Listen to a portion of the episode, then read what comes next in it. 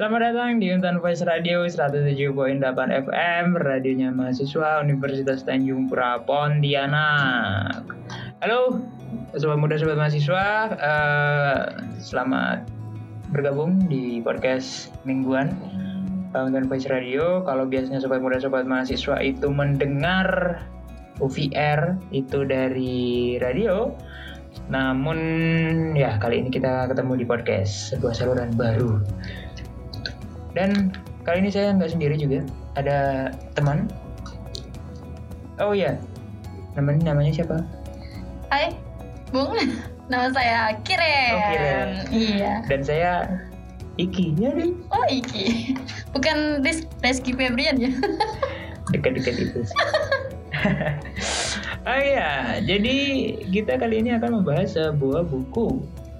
Wah, sebuku. Buku Pramudia Anantatur yang berjudul Bumi Manusia. Wah, keren keren. Hmm, sebenarnya sih saya nggak apa ya kurang kurang pantas gitu. Kok kurang pantas? Kurang pantas untuk nge-review buku ini karena buku ini begitu legendaris. Wah. Bukunya bener-bener uh, uh, satu monumen karya sastra yang kayaknya uh, apa apa ya? Yang sangat sangat keren lah iya, gitu. keren banget ya. Dan sakral mungkin bisa dibilang sakral ya. Jadi kalau salah mereviewnya itu kayak Nah, itu wah, langsung kena bully-bully para netizen wah. sedunia sejagat maya. ya, buku kita kali ini adalah Ya, Bumi Manusia. Bumi manusia. Hmm. Terus Apa? ya seperti Mm-mm. mungkin udah sobat muda sobat mahasiswa ini juga udah tahu sih uh, Bung Iki mm-mm. mengenai bumi manusia apalagi Bumi saat ini manusia. tuh lagi apa ya apa lagi, oh, lagi boomingnya juga terus juga ada ada, film dibikin ya film, dibikin ya. film juga gitu ya Iya, kan jadi jadi mungkin udah tahu juga sih kayaknya ya udah nggak perlu kita. Iya sih, Bu. Eh, tapi biar Ah, biar waktu kita agak bermanfaat dikit lah ya. iya dan Obrolannya juga agak-agak iya keren. dan mungkin juga uh, sobat muda sobat mahasiswa lagi menunggu wah film itu Oh iya, Itu, sambil jadi ya, menunggu, sekarang kita bocorin gitu sedikit mengenai Hmm. buku ini bocorin lah. bocorin Plot lah itu, plot-plot Plot-plotnya. kira-kira mau ngapain eh ada apa di bumi manusia. iya Eh ya pasti memang buku ini begitu eh, apa ya dijadikan banyak dijadikan sebuah karya eh karya apa ya rujukan Mm-mm. ataupun bahan kajian oh iya entah itu betul di universitas-universitas ataupun ya baik itu di dalam ataupun di luar negeri karena memang buku ini udah diterjemahin ya iya. Diterjemahin ke beberapa bahasa. Banyak bahasa Mm-mm. bukan cuma beberapa tapi ada sekian puluh 24 atau atau berapa? Ah, 40 kalau tidak salah tuh saya sempat baca itu 43 43, 43, luar wah. biasa. Kalau negara kita ada eh kalau negara kalau negara di dunia itu ada 243 itu seper hampir 20 persennya. Hmm, bayangkan. Bayangkan. Ya jadi mungkin ini salah satu karya yang paling eh, besar ya yang Iya. pernah hadir dari manusia Indonesia. Iya betul banget. Ya benar aku buku ini cukup menggigit lah. Menggigit ya? Menggigit sekali. Bahaya ya. Nggak bisa diajak tidur ini. Iya, eh, betul sekali tidak bisa diajak tidur di saat malam hari membacanya ya. Ketagihan lah. oh untuk- ketagihan. Ketagihan untuk membuka lembar demi lembar ya. buku bagaikan candu. Iya, ini betul-betul candu. siap jadi buku ini berbicara tentang apa ya Uh, sedikit bocoran Mhm. untuk sobat muda sobat buat mahasiswa. Hmm. Ini tuh mengisahkan tentang ya pastinya setiap novel itu uh, tidak jauh dari yang namanya romance. Romance. romance Hmm. Ya, memang di sini ada kisah romance, tapi di balik romansnya itu terdapat hal-hal lainnya yang patut untuk eh, kita pelajari atau mungkin kita ketahui eh, pada saat masa-masa itu mungkin tidak tidak mungkin akan terjadi juga pada saat ini. Hmm. Namun eh, dari hal-hal yang di buku ini mungkin bisa lebih diinterpretasikan aja sih eh, bagaimana kita sebagai manusia sekarang meng apa ya melihat keadaan-keadaan sebelum itu. Ya kalau dari Bung sendiri gimana nih, apa tuh tentang buku ini buku ini ya menarik menarik. Hmm, keren sekali. Eh, salah satu buku yang sampai sekarang masih hampir saya ingat gitu loh. Maksudnya gini, kadang kan kita baca buku ya, entah itu Uh-huh. novel ataupun apa, itu kadang habis baca Lupa. lupa gitu. Mm-mm. Apa sih bicara soal apa sih? Nah, tapi eh, karena mungkin karena memang kepiawaian dari seorang Mbah Pram ya, Iya.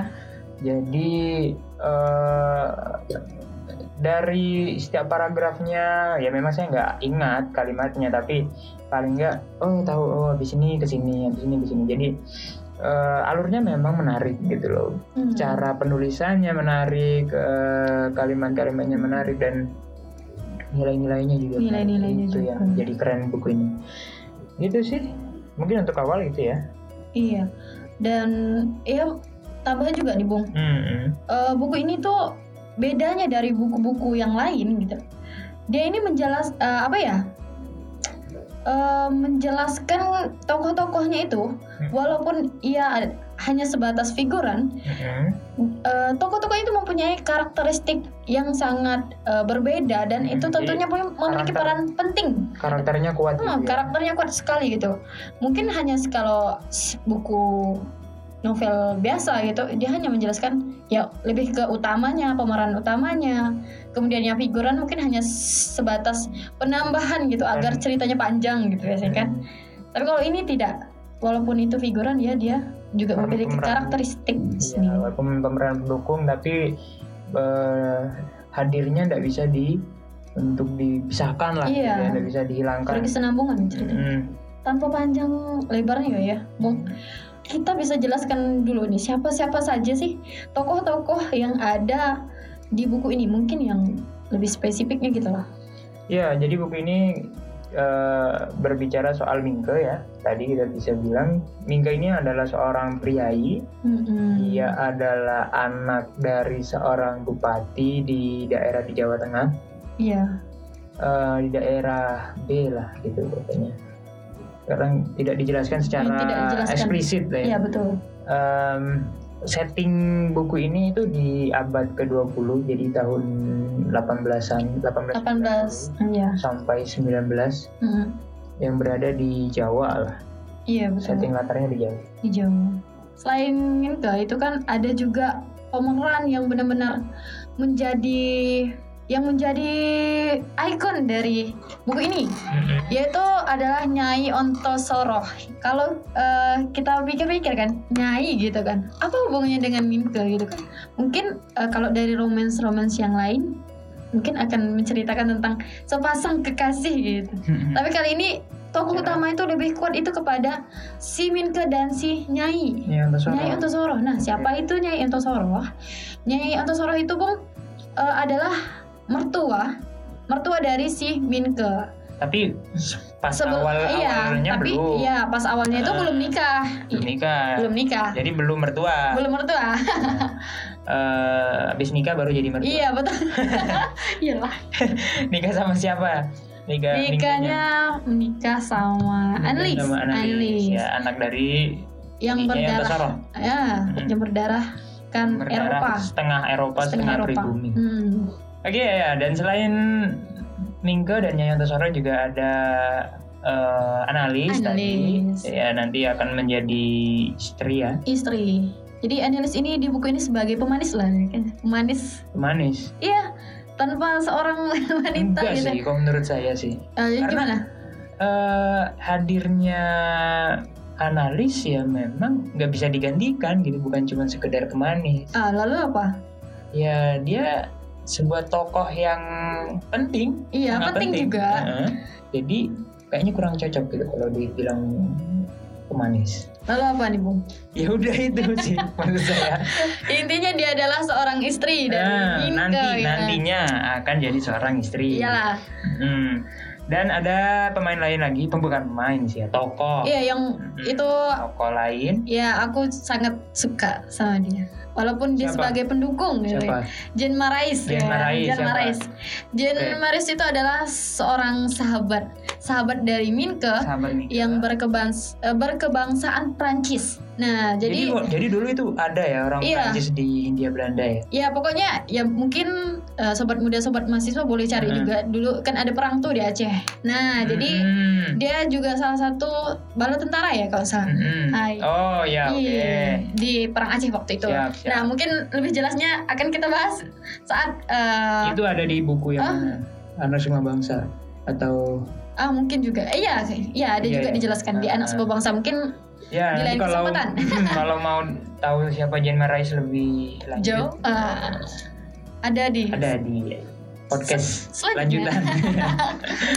Oke, eh, pemain lain lagi ada Bunda. ada bunda Ada Bunda. Bunda ini eh, ibunya. ibunya Mingke. iya Mm-mm. benar-benar berjiwa Jawa kalau ada bundanya ini Mm-mm. Seorang ibu Jawa, ibu Mm-mm. yang sangat masih kayaknya masih apa ya memegang memegang erat budaya Jawa. berat budaya Jawa Tapi juga pemaaf, iya pemaaf sekali Maaf sabar sekali, gitu ya sabar dengan Mingke sangat sayang sama Mingke. apa pun Ya sama ibu, ah. seperti ibu saya lah gitu. oh iya ibu saya juga Oh gitu. Oke. Ya naluri seorang ibu lah. iya ya. benar-benar Walaupun Minggenya agak-agak brutal brutal atau bukan brutal sih. Enggak brutal sih. itu oke. dekat sekali, Ralat, ralat, ralat, ralat. lalat Bukan brutal tapi eh, apa? Progresif. Ah, progresif lah lebih kayak gitu Ya, ya pemberontak gitu, pemberontak ter- terhadap kebudayaan-kebudayaan Mm-mm. yang eh, dipegang teguh sama ibunya. iya Tapi si ibu ini, bunda ini sangat pemaaf kepada Iya. Eh, dan ada pemain, eh pemain tokoh lain, Robert Melema. Robert Melema eh, itu adalah abang abangnya abangnya dari analis anak anak pertamanya Anak pertama. Nyai Antosoro dan dengan eh, Herman Tuan Herman Melema. Hmm. Iya, namanya Herman Melema. Dan ada lagi bapaknya Mingke itu seorang bupati. seorang bupati tadi Jadi juga memang. Mingke ini priai gitu. priai gitu Anak seorang bupati loh, bayangin. anak seorang bupati Kalau di Kalimantan Barat ya, eh kalau di Pontianak anaknya Pak Edi Ah, Rizky ah, ah. Kantono gitu. eh bupati oh iya pak Iya, Edi ya betul setingkat gitu. Dia anak seorang bupati punya kedudukan dan Hmm. dia adalah penerus harusnya sih dia Hmm, penerus penerus dari, bapaknya, bapaknya itu, jadi bupati. tapi ya karena yang Hmm. dikatain ya yang dikatakan oleh Bung Iki Mm-mm. eh, apa ya tadi progresifnya si Minka ini Iya, ya dia tidak menginginkan untuk menjadi dia nggak seorang mau untuk bupati. jadi bupati. itulah mungkin terletak apa ter, Dia ah, ingin progresif- bebas, iya dia ingin bebas. menjadi manusia yang bebas ya Bebas, ya. manusia bebas Prinsipnya itu keren itu. Oh, prinsipnya. Mingke itu keren.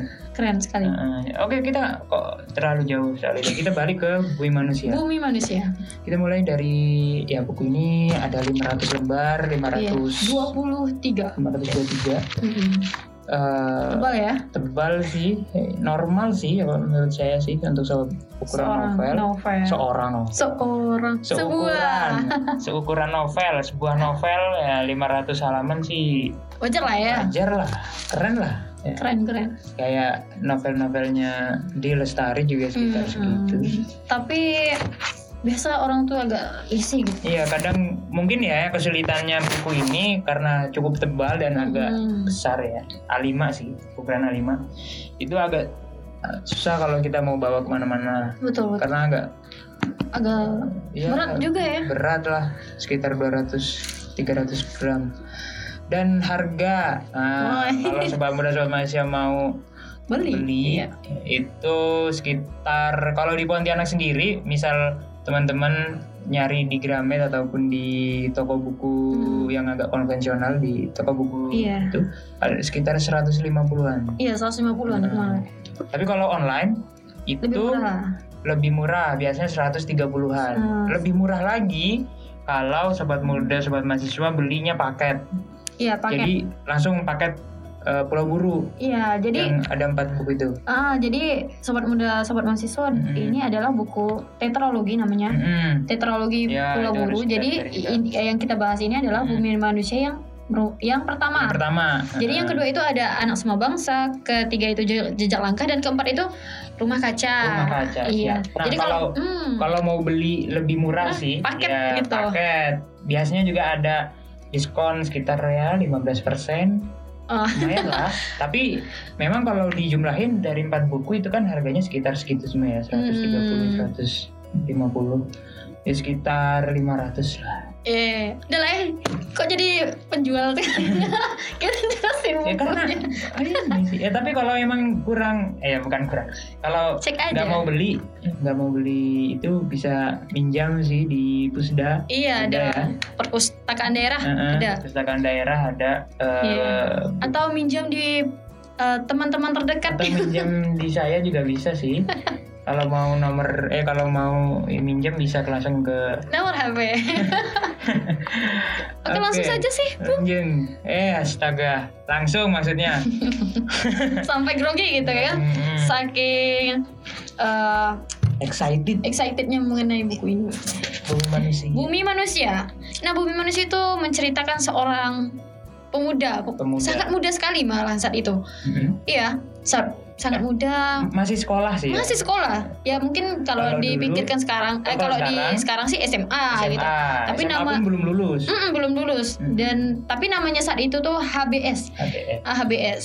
Itu HBS. sekolah sekolah orang-orang Eropa lah. sekolah orang Eropa Mm-mm. dan waktu itu emang HBS itu nggak banyak ya di Indonesia Iya, ya nggak banyak. jadi memang yang bisa sekolah di HBS itu hanya Orang orang-orang yang elit lah elit gitu kan. elit Mungkin saat itu disebut juga dengan priai ya. Priai, ya. Ah. Jadi kenapa juga si eh, Mingke ini bisa sekolah karena memang dia seorang priai yaitu Anak anak dari seorang dari bupati. Heeh. Ya, Jadi dia bisa. jadi memiliki hak gitu kan, sekolah. punya hak. Iya. Mm-mm. Jadi emang bergengsi sih waktu itu Iya, bergengsi sekali. Bahkan sangat dielu-elukan sekali Hmm.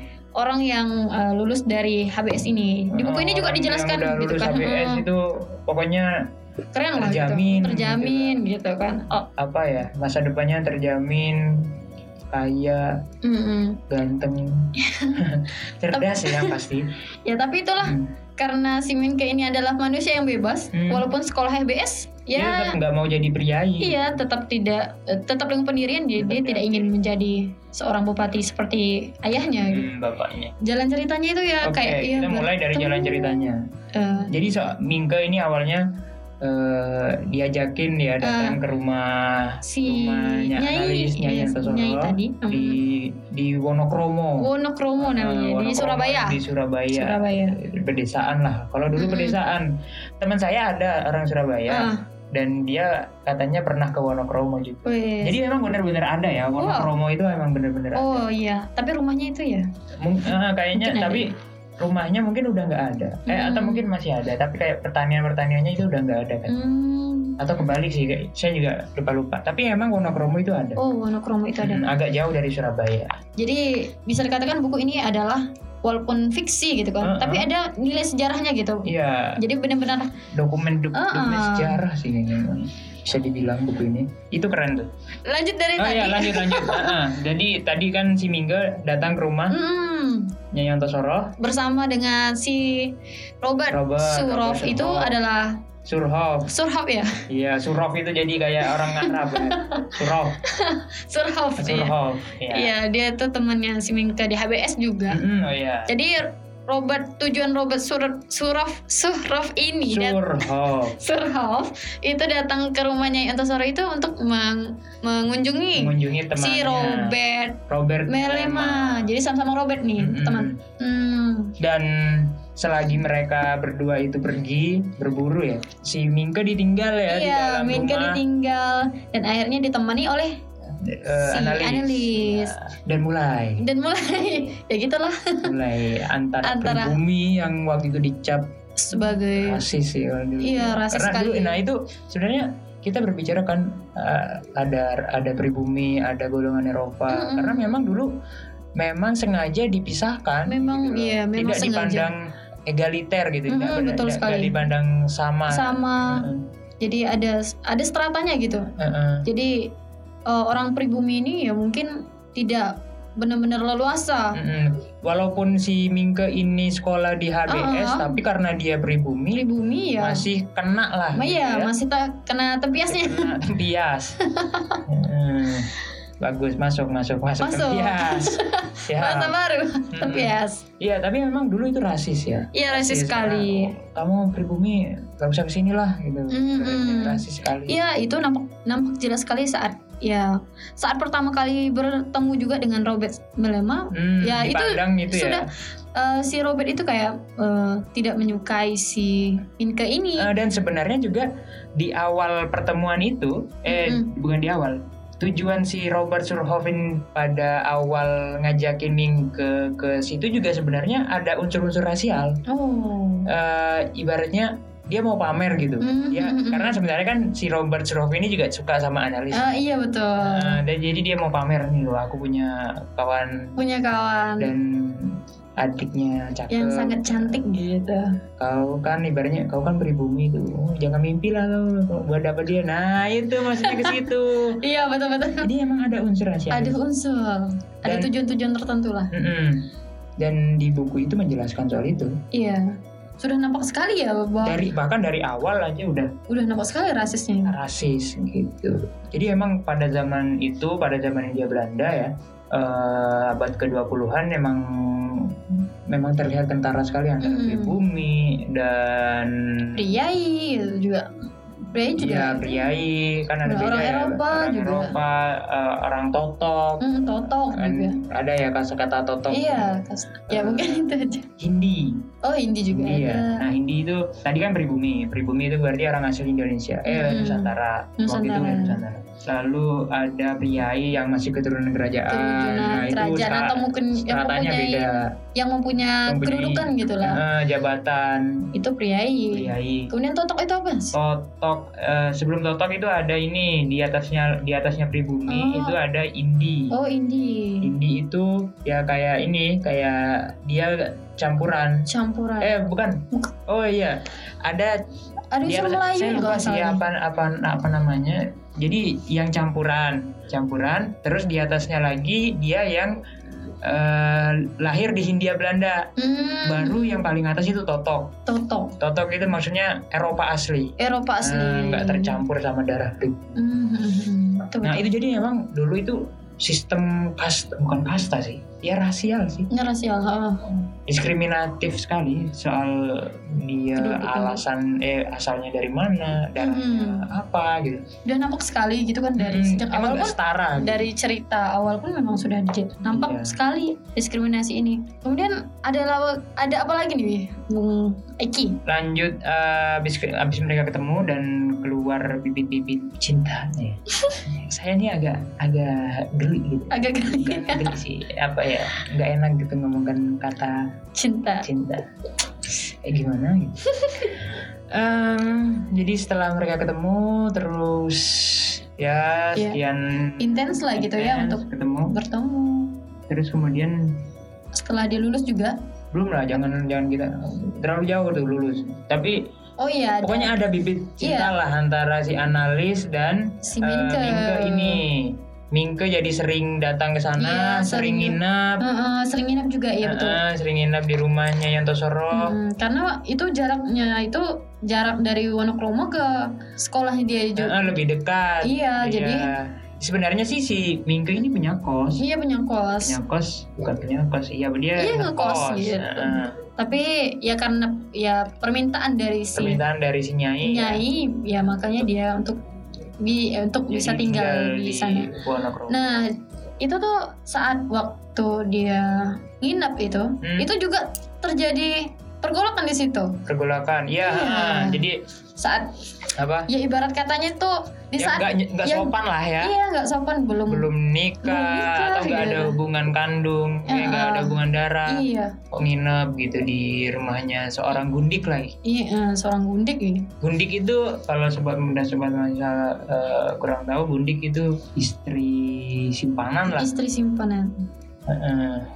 dan dari istri simpanan itu dari status istri simpanan itulah si Nyai Ontosoro ini mendapat sebutan Nyai Nyai ya. Eh. Saat itu nama Orang- nama dia bukan Nyai Ontosoro Sanikem. Sanikem Hmm, nama aslinya itu ada Sanikem. Sanikem Setelah menikah itulah dengan si apa ya tuan, Tuan Melema Melema itu berubah dapat menjadi Nyai. nyai. Sebenarnya sih Nyai Sanikem. Iya, ny- enggak, enggak, belum ya? nyam, belum Antosorohnya juga itu kan dari ini dari bahasa Belanda, tapi Ah. yang di di apa bukan diselewengkan apa ya kalimat kata-katanya. ya intinya sebelum menikah ya namanya Sanikem, tapi Sanikem. setelah menikah Ah. dia itu berubah menjadi Nyai Eh, Ontosoro. Nyai ini kerja ya, Mm-mm. kerja di eh dia punya pertanian Mm-mm. namanya Buderich Goodrich apa ya? gitu lah. Iya, ya mengelola lah, mengelola Ah. perusahaan si Tuan Melema ini. Iya, eh, perusahaan di perusahaan Tuan Melema. Oke, lanjut si Mingke sering nginep Mm-mm. dan banyak eh, apa omongan, dari Omongan teman dari sekelasnya. teman sekelas ataupun uh, Eh, orang-orang sekitar. Bahkan ayahnya juga seperti itu. Iya, ayahnya yang bupati juga merasa apa ya? Apa? Merasa ya nggak pantas lah. nggak pantas gitu kan. Apalagi Apa dia adalah mau- keturunan Jawa Ah, gitu kan di mana saat dia itu Jawa. Keturunan bupati. hmm, bupati juga kan. Mencoreng nama keluarga. mencoreng sekali gitu. Terjadi pergolakan juga itu. Apalagi ini jelas juga ayahnya itu bukan karena dia bupati juga bupati juga Hmm. tapi yang yang ditulisin ini juga dikarenakan si yang disandang si nyai ini gitu eh Hmm. si nyai Ontosori ini dia adalah seorang nyai gitu Mm-mm. jadi ya te- Kayak kurang terjadi pantas lah. ya ya kurang Ya, memang pantas sih. gitu Kalau sekarang juga mungkin masih sih. iya masih juga ya kurang kurang ah, itulah kurang mungkin ibaratnya kurang sopan lah Hmm. ataupun tidak me- ya kalau ada yang kayak gitu kayaknya memang masih lah. Masih. Akan ada cemoohan. Walaupun Hmm. di dalamnya nggak ada terjadi apa-apa. Antara si entah itu si Mingke ataupun dengan analis ataupun si Hmm. Mingke dengan Nyanyanto Soro waktu itu ditinggal ya sama Iya. Tuan Melema. Iya. Ditinggal entah ke mana pergi. Tuan Melema yang jarang Hmm, pulang. jarang pulang agak-agak gila ya dia. Tidak lanjut. Sampai pada satu ketika eh, si Mingke ini nikah, Nikah. dengan analis. Mm-mm. eh, Mingke juga lulus dari Eh, HBS HBS Eh, Mingke ini emang sebenarnya cerdas ya? Iya cerdas sekali. Karena dia salah satu lulusan terbaik di HBS. angkatannya iya di HBS. angkatannya. Hmm, dan dia juga nanti akan dapat beasiswa gitu untuk sekolah ke kedokteran kedokteran Ya, oke. Oke, itu intermezzo lah, agak kejauhan kalau kita ngobrol ke sana. Heeh. Em, lalu si Mingke nikah nikah dengan analis analis. ya mereka menikah karena ada rasa saling cinta Iya, dan akhirnya dia menikah ya. Mm-mm. Menikah, Menikah. eh, dan bisa dibilang itu menikahnya eh dia pakai adat apa? Pakai adat Islam. Karena si Mingke ini kan agamanya Islam. Mm-mm. Tapi si analis itu nggak tahu juga dia apa. agamanya. Entah beragama atau enggak lah. Heeh. Eh, dan itu melanggar norma ya. melanggar norma melanggar inilah melanggar hukum agama yang dia apa dia anut lah Mm. terutama di minkenya ini Eh, di mingkanya ini yang statusnya berarga, beragama Beragama Islam. dan itu sempat menimbulkan per apa percekcokan antara Mingke dengan ayah dan abangnya Mm-mm. karena dianggap eh, telah melampaui batas ya Mm-mm. batas-batas kebudayaan Iya, Mingke kayak dianggap udah berubah iya, udah tidak sesuai dengan kebudayaan Jawa iya, eh, dan ya ajaran ajaran agama lah. Mm-mm, betul sekali. Eh, kita mengingatkan ya, kita membahas dulu bagian alur ceritanya dulu. Mm-mm. Baru nanti kita akan membahas soal nilai-nilai apa sih yang ada di Nilai-nilai. dalamnya. Gitu. Karena banyak nilai-nilai yang Mm-mm. Eh, ya ini biar biar lebih ringan aja sih. Maksudnya biar lebih biar lebih gampang didengar sih mungkin ya maksudnya Iya, iya. gitu. Mm-mm. Oke, habis dia menikah, kemudian si Mingke tinggal di tinggal Wonokromo. di iya Nah, jadi dia sekarang udah sah lah gitu. Oh, oh ya, waktu dia menikah itu kan agak besar ya, bisa dibilang ya, karena mengundang banyak iya teman-teman betul sekolah, Mm. eh, guru-gurunya, Guru. dan bapaknya juga bapak juga datang, hadir ya? kalau salah Datang. iya datang Oh iya datang. Mm-mm, ibunya datang, ya pokoknya keluarga-keluarganya datang lah. Mm.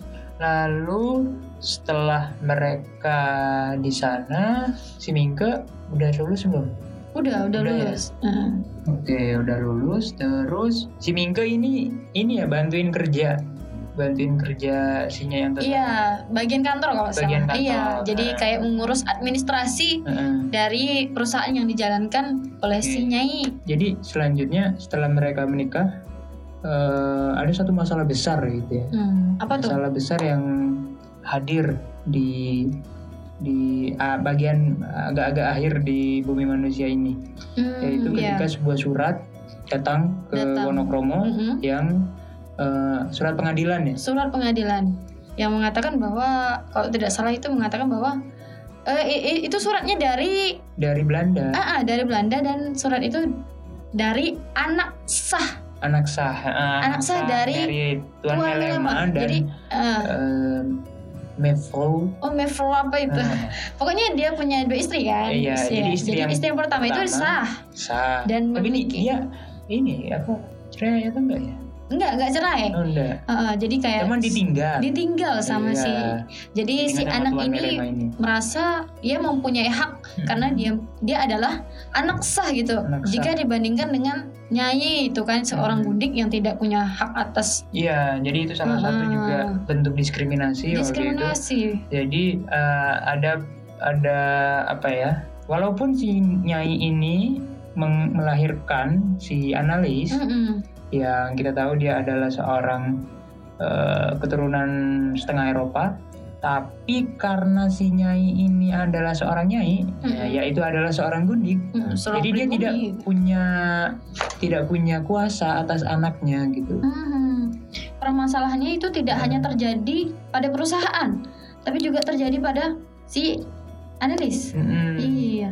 Karena ini ini ada juga kaitannya soal ekonomi lah, Mm-mm. hak, waris ya. Hak waris. Heeh, karena si oh tuan melemanya ninggal. Oh iya iya. Ya, ini yang Maaf harus nih kita sobat Ah, mahasiswa. Jadi karena kita ngobrol ya, Ah, jadi agak-agak lupa. Jadi si tuan melemanya ninggal, Meninggal. ketemu di ini di rumahnya di rumahnya Akong. aku aku orang Konghucu gitu lah, orang Cina ya? Eh, Tiongkok kah? Tiongkok, Ah, orang Tiongkok. Jadi di Iya. rumah bordil. Iya. Bordil itu rumah inilah gitu.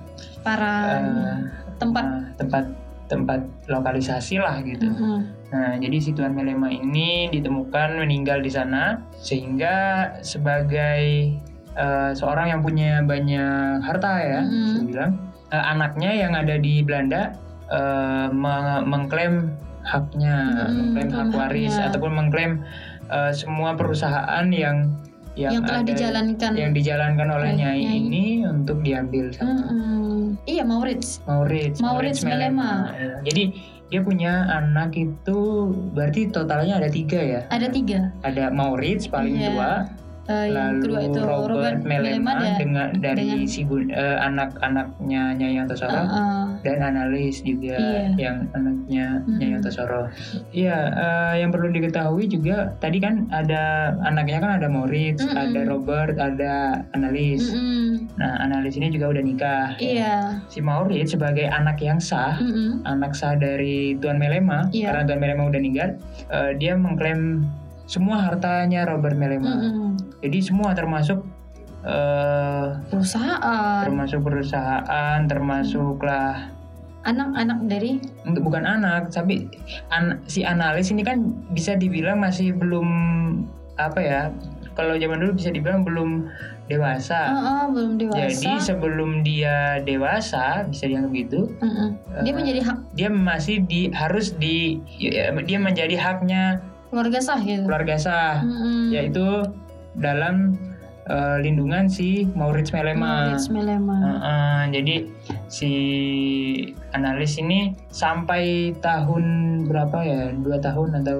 pokoknya sampai dia cukup cukup umur Cukup untuk umur. mendapatkan bagiannya. Heeh. Nah dia masih dia harus berada di Belanda berada di karena Belanda. si Maurits juga adanya di Belanda dulu. Hmm, Nah itu menjadi satu babak yang cukup pokoknya klimaks lah Ah, bisa dibilang. klimaks dari buku ini juga. Heeh. salah satu eh, puncak dari buku ini adalah ketika Eh, si eh, Minke dan si Nyai Ontosoro ini Mingke dan Nyai berjuang, ya? berjuang untuk mempertahankan si eh, analis Hmm. dan juga perusahaan. ya perusahaan sebenarnya sih kayaknya iya jauh lebih penting anaknya kan, Anak, pasti, iya, iya. kan, karena juga dari buku itu juga ya mereka kurang apa ya Hmm. dari Nyai itu juga tidak terlalu mementingkan si perusahaan Mm-mm. karena dia lebih kepada si anaknya itu Iya walaupun apa Nyai Antasora ini udah berjuang dari awal, Mm, tapi emang mm. dia mempertahankan dua-duanya. iya sih. mempertahankan dua-duanya Hmm. karena ya itu ibarat kata udah dirawat Mm-mm, udah. dia di Ya, ibaratnya si perusahaan ini itu anak ketiga lah. Anak gitu. ketiga, ya. Dari eh, Yang udah Robert, diasuhnya, eh, Robert dan Ali dan perusahaan gitu. Jadi memang benar-benar fight lah gitu dalam Hmm, mempertahankan ya ketidakadilan loh. Iya. Itu bisa dibilang ketidakadilan. ketidakadilan lagi Heeh, karena apa ya Seorang hukum ibu, ya. hukumnya hukumnya waktu itu mm, tidak apa tidak tidak adil bisa Tidak adil sekali gitu kan. karena ya yang Yang melahirkan. melahir ya. Seorang anak loh iya ibaratnya bisa anak diambil. kandung ya. Seorang anak bisa diambil dari ibunya itu kan cerminan yang eh, apa? Suatu hal yang satu hal benar-benar- yang ya tidak ada rasa ya, apa sih Kemanusiaan gitu. kemanusiaan gitu dari hukum sendiri. Eh, ya benar-benar itu benar-benar Hmm. pergejolakan itu mm, terjadi di saat perjuangan inilah. Mm, di mana saat itu Minke juga yang benar-benar lagi sayang-sayangnya dengan istri. Tapi iyalah masih iya baru nikah. baru nikah gitu. si analisnya cantiknya luar biasa. Iya. Mengalahkan siapa? Tingkat lah gitu katanya sama ini eh, Ratu Wilhelmina. Wilhelmina. Wilhelmina ya? Wil, Wilhelmina lah kayak gitu. Ratu itu Ratu Belanda. Ratu Belanda. Iya dan sampai pada akhirnya eh, sesudah melawan ketidakadilan Mm-mm. itu dengan ya si Nyai Antasara ini sempat nyewa juga ya nyewa pengacara nyewa pengacara dari dari Belanda sana dari Eropa lah pokoknya Hmm, tapi memang eh, nggak bisa melawan bisa. pengadilan karena itu karena status ngisinya Mm-mm. ini statusnya sebagai gundik itu seorang gundik tidak mempunyai hak mm, atas- tidak ada dasar hukum lah Hmm, tidak dipandang sebagai objek hukum kalau sekarang hmm, kalau dulu eh dipandang sebagai subjek hukum dan objek hukum hmm. Heeh, jadi ya gundik itu ya apalah engkau ya, Mm. mungkin tidak punya hak kapas-kapas atas apa pun kibing. gitu remar-remar kibing. Iya, jadi memang nggak dianggap walaupun Uh-uh. dia seorang manusia. Gitu. Uh-uh. Memang eh, sebegitu de, de- apa diskriminasinya eh, kepada pengadilan eh, pengadilan Eropa. Mm-mm. Jadi dulu kan ada dua pengadilan. ya. Eh, dua pengadilan Nah, pengadilan di Eropa dan pengadilan di pengadilan pribumi. Hindia Belanda. Hindia Belanda. oh, Heeh, jadi tidak tidak bisa melawan lah. Ya. gitu. Dan pada akhirnya si analis iya dibawa ke dibawa ke Belanda Heeh. eh, it- mungkin Dan- itu saya paling suka itu kalimat terakhir dari kalimat terakhir di buku ini gitu yaitu eh, kalimatnya Nyai Ontosoro kita telah melawan nak nyo sebaik-baiknya sehormat-hormatnya yes.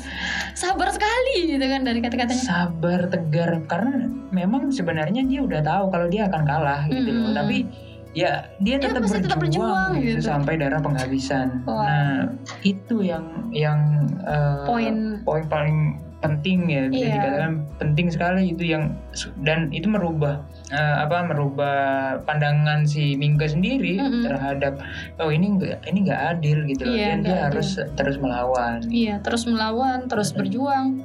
Walaupun ya kita tahu hasil akhirnya walaupun memang apa. sulit lah Ah, ibaratnya, hampir tidak mungkin. Tapi ya gitu sih. Eh, secara sederhana tulisan dia di bumi manusia bercerita tentang itu walaupun ya saya pasti kita pasti banyak hal yang iya, kurang ya. yang kurang. Eh, nanti kita akan sambung lagi di podcast selanjutnya tentang nilai-nilai ya ibaratnya nilai-nilai apa sih yang bisa kita dapatin dari eh, kalau Oh. nilai-nilai itu kayak sekolahan sekali ya. lebih kepada ya pokoknya hal yang keren dari bumi manusia Iya, Oke? ha. Heeh.